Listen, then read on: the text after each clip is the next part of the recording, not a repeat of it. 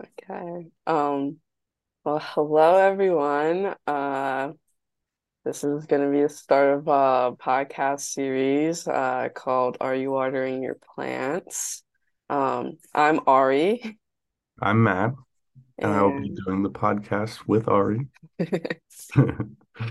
um, yeah, I mean, so the the name of the podcast is essentially um something that I came up with 'cause I'm a big house plant person and I have so many plants and uh I've just kind of always jokingly said like you can tell how I'm doing based on the condition of my plants um meaning like they're if I'm not watering them like they look like they're dying um um so like I just kind of like saw that as like a good connection to like taking care of my mental well-being and like this is kind of gonna be like a mental wellness podcast and it's going to be rooted in a lot of research. Um, we're both uh, undergraduate students at Bucknell University. Um, this is not affiliated with Bucknell University at all, but um, we're going to be using a lot of uh, content that we're learning in our classes throughout this proc uh, this podcast.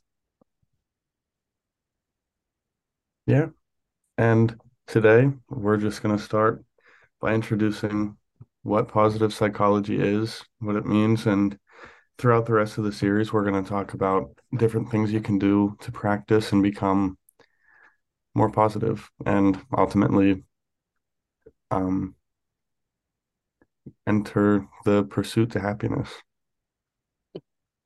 Yeah, um, something that like uh, so we're in this class called Advanced Positive Psychology currently. Um, and something that like is a big topic of conversation within the class is kind of essentially what positive psychology even is. Um, I think that the focus of psychology and a lot of people's uh, perception of psychology for years has just kind of been oriented towards like the dark side of psychology of like fixing mental illnesses and like p- people that essentially like you know um truly like have an issue that they need to see help and get medication um but like there's more to psychology than just that um and that's essentially what positive psychology is um. We're just going to talk a little bit more about that. Yeah, I think that's a great point, the dark side of psychology. And like you said, yeah, there's some people definitely need the help to come in and have an intervention and take care of what they need to take care of. But I think positive psychology is more of prevention more than treatment, yeah which I mean, you could call it treatment if you want, but that's kind of how I view it in my mind. Yeah um positive psychology um, can essentially be relevant to any living human being. Um, anyone can use positive psychology in their lives, um, and it is an active practice. Um, so just some of like the research on like where positive psychology comes from. Um, James O. Polinsky. Sorry, I might have butchered that guy's name. Um, he published a paper um, called Defining the Positive and Positive Psychology. Um, and it's published in the Journal of Positive Psychology. Um, essentially, this guy is looking to uh, define what positive in positive psychology is. Um, and he goes on to talk about um, Martin Seligman, and Martin Seligman was the president of the American Psychological Association in 1999. In an address that he was giving um, at the American Psychological Association conference, um, he proclaimed that psychology had become negatively oriented. Um, and this was rooted from the effects of World War II. Um, psychology mostly had an orientation towards healing damages within a disease focused model of human functioning. Um, and this is a negative fo- focus and orientation of psychology. Um, and I think that even to this present day, like I was saying, um, this is still present within society that a majority of people think that psychology and seeking psychological help is a reactive measure uh, to psychological damage that has already been present. Um, this is a essentially a misconception um, that psychology can also be a proactive help instrument, um, and that's essentially what positive psychology is.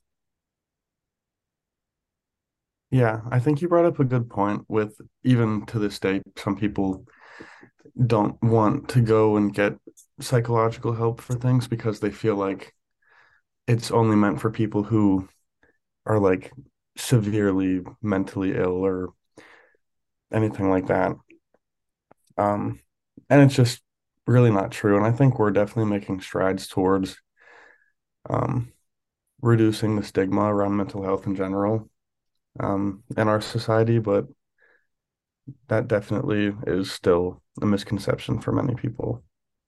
Yeah. Um, you know, Seligman, um, in that same speech, he goes on to um, argue, like he was not arguing that the focus of psychology should just like go away from like the negative side of like focusing on like, you know, taking care of mentally ill people. Like rather, like Seligman was arguing that there should be a complementary focus on the positive side of psychology. Um, so like both negative and positive psychology should be like within like the psychological like realm. Um and this was because like he felt like so much of the human experience was being left out within the psychological field. Um and like opening up this new field of positive psychology opens up like new doors for researchers within academia. Um and it also like opens up a field for people who uh, will benefit from seeking psychological help. Um, and the focus on positive looks at how to help people that are operating under normal conditions, um, like their day to day lives. Um, looking at things like subjective well being, um, focusing on how to flourish and like integrate more with your community and stuff like that. Yeah. Um, I think positive psychology has a lot of focus on the positive qualities of an individual. Um, and it focuses on the things that in life that are worth living um, and some of the best things in life. Um, and it's not the typical psychology that people often think of when someone says uh, they're going to seek psychological help. Um, but yeah, positive psych focuses more on building up positive qualities of an individual and ultimately letting that bleed out into other areas of their lives. Yeah. Yeah. Um, it's actually super interesting um, because some researchers at the University of Zurich, um, they published a paper looking at um, character strength in the PERMA. Um, the PERMA model um, is actually a really interesting model. Essentially, the PERMA model is five dimensions, um, and it's an acronym acronym that stands for positive emotions, engagement, positive relationships, meaning, and accomplishment. Um, yeah. Um. So, like, what do you think about the PERMA model, um, Matt? I honestly I like it. Um, I know that, like you said, it investigates the relationship between character strengths and well-being. Um, and I know that the five dimensions of the model, the positive emotions, engagement, and so on, uh, encompass both subjective and eudaimonic aspects of well-being. Can you still hear me? Yeah, I can still hear you. Okay, my bad. My dad tried to call me. Um, but anyway, as I was saying, um, the five dimensions of the PERMA model encompass both hedonic and eudaimonic aspects of well-being. Um, and hedonics are more so characterized by pleasure and enjoyment, where eudaimonics are characterized by meaning and purpose. And so you figure a lot of the research that's been conducted suggests that eudaimonic happiness lasts longer than hedonic happiness. Um, because by finding meaning and purpose in your life, that that's something that sticks with you instead of trying to find short-lived avenues of happiness through things such as pleasure and enjoyment that just come and go. Yeah, um, it's definitely super interesting because, like, I feel like within our society, um, oftentimes we're we're seeking hedonic happiness, um, and we don't even like necessarily. I don't think a lot of people even understand that there's like the different types of happiness. Um, but like hedonic happiness is like something that, you know, I know I've definitely been caught up in seeking uh, quite often, you know. It's it's it's easy. It's the easy option. It's, you know, I can I can do this and and and feel good about myself right now um instead of like kind of like sticking it out for the long term or the long run. And I think that like hedonic happiness definitely has correlations to like um like substance abuse and stuff because of like that short term like pleasure and enjoyment like that one hit of some nicotine or getting high um smoking getting your your little alcohol sip and uh your glass of wine at night it's like super easy to like engage in like hedonic happiness. Um, you know, Mhm, eudaimonic happiness is like more of a challenge, I guess, but it's definitely something that like benefits you long term. And it also benefits you to like know the difference between two kinds of happiness, um, I guess. Yeah, I like that. I think you said it best in that hedonic happiness sometimes is just, well, not sometimes, I guess all the time is really easy or easier to access anyway.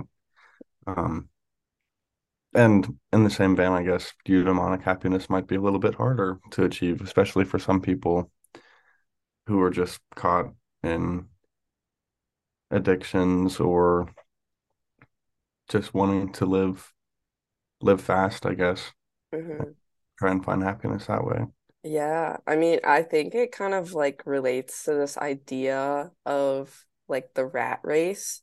You know, hmm like in our society, you know, American society, the rat hmm race essentially is like core of what our society is built on because we're s such a capitalistic society and everything's so individualistic and it's like you have to grind to get what you want and everything's about making money and achieving the American dream with the white picket fence and all that. And that like is just a model that is like essentially like pulling people into like hedonic happiness. Like it's like it's it's pulling people into seeking these short-term pleasures because like they don't have enough time in their day. They don't think they don't have enough time in their day to to seek meaning and purpose in their day because they're caught up with everything else going on in their lives trying to make that money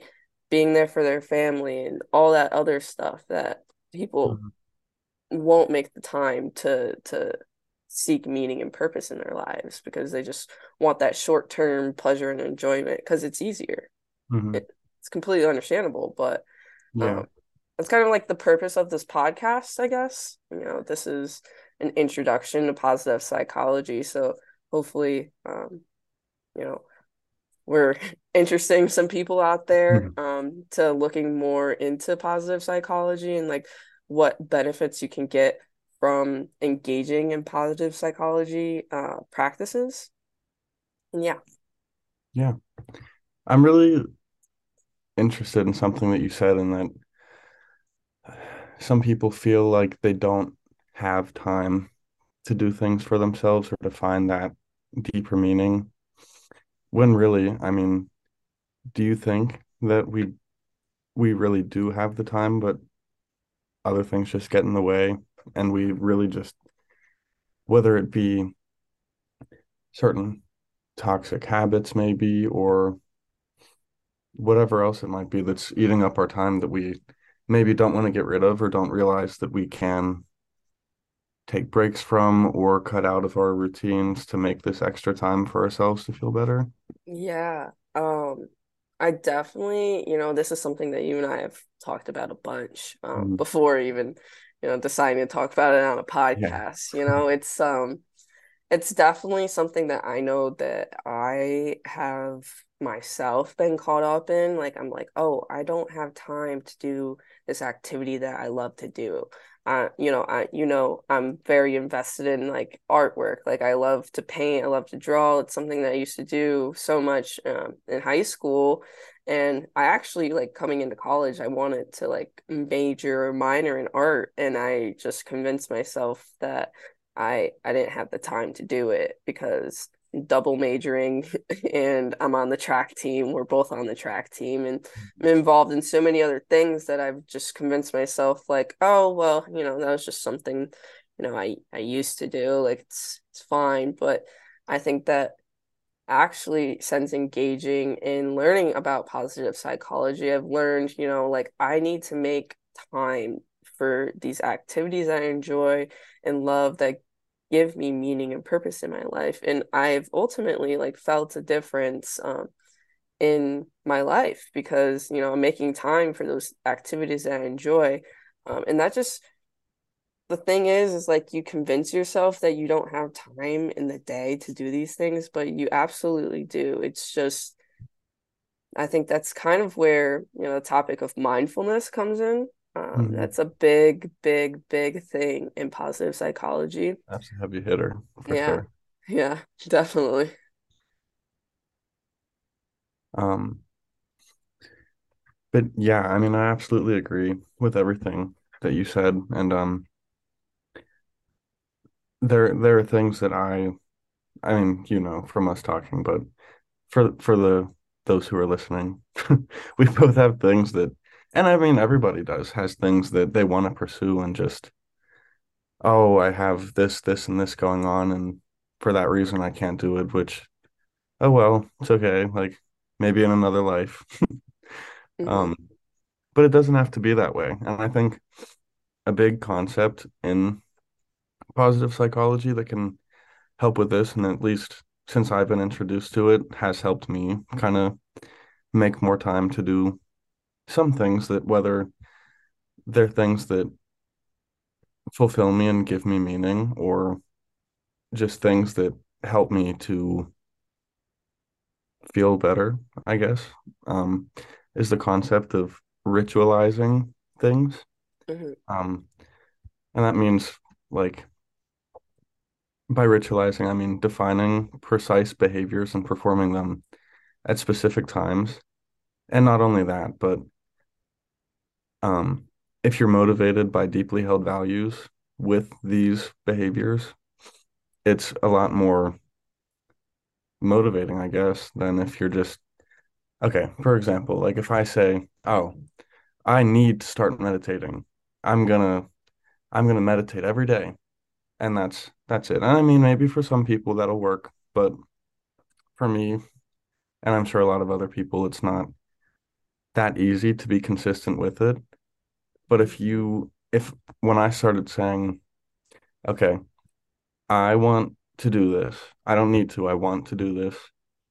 Um, because I now have this new deeply held value that I want to become happier and I want to go on the pursuit to happiness and do things to get there. And with that, I want to start meditating because I know that it's good for me. It relaxes my mind and keeps me present.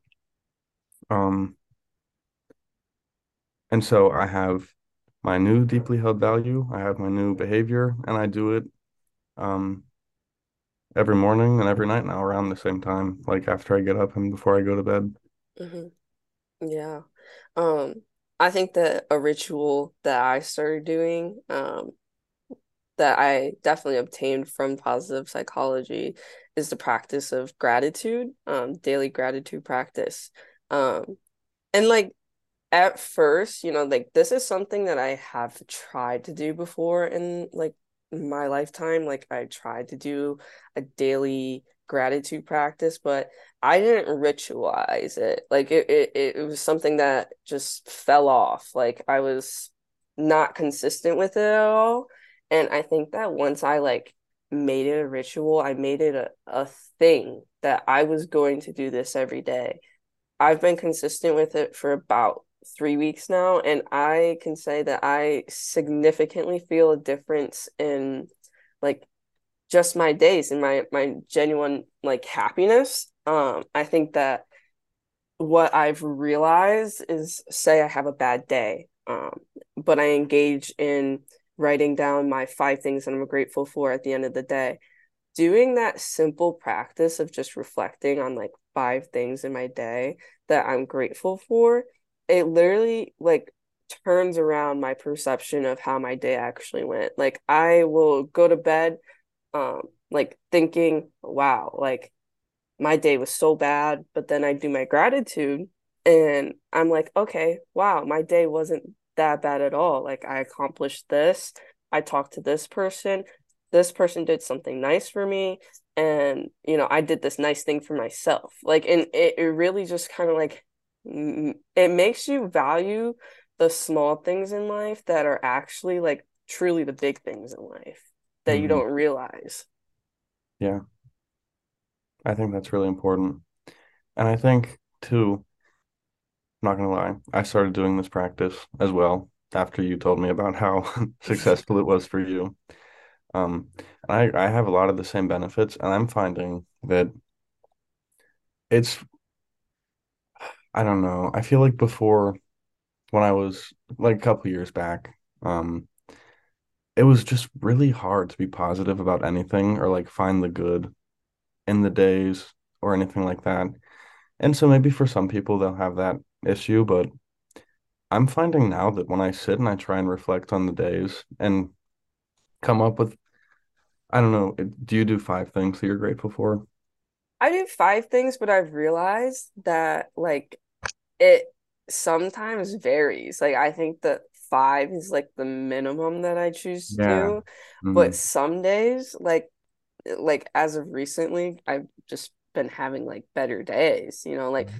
As of recently, like because like I've been having those good days and I've been engaging in this practice for so long, I feel like that list just keeps getting longer because I I almost feel like it's like it's it's a practice that like is self-reinforcing and mm-hmm. like as I engage in thinking about like the good positive like experiences that I'm grateful for, I realize that there's more and more that, little things that I'm grateful for, and that list just keeps growing longer and longer. And I also realize that sometimes it turns into uh, like a journaling practice. It turns into more than just saying what I'm grateful for. It turns into me just writing out my thoughts, and I think that that's a very valuable thing. Yeah, yeah, I agree. Yeah, I was gonna say, I think it just like as time goes on, it just gets easier to think of things that you're grateful for, mm-hmm. which maybe is telling as to how beneficial it really, really is. Yeah. I mean, like even so we had class today and we had the task of like thinking about like positive things and like people and experiences in our life and we had to write it on a piece of paper. Mm-hmm. Uh, I realized that like going into the activity, it was really hard for some reason to like start like thinking about like positive things in in in my life. But I realized like as it being like a self like reinforcing and like a growing activity, I realized that once I like got one idea down on the paper, like more things started coming to me and like I like started off not being able to think of anything and I compiled this huge list of things that, you know, I I have positive emotions towards. Mm-hmm. Yeah.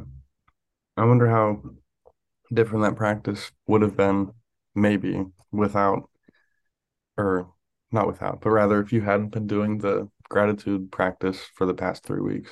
Yeah, I mean, I'm sure it would be significantly different. Um, I definitely do attribute uh, a lot of the practices that I'm getting out of this class to experiences and the differences that I'm feeling in my life currently. Um, so that essentially, you know, like I think that we're in a good point of our introduction to positive psychology, um, and just our first episode of our podcast.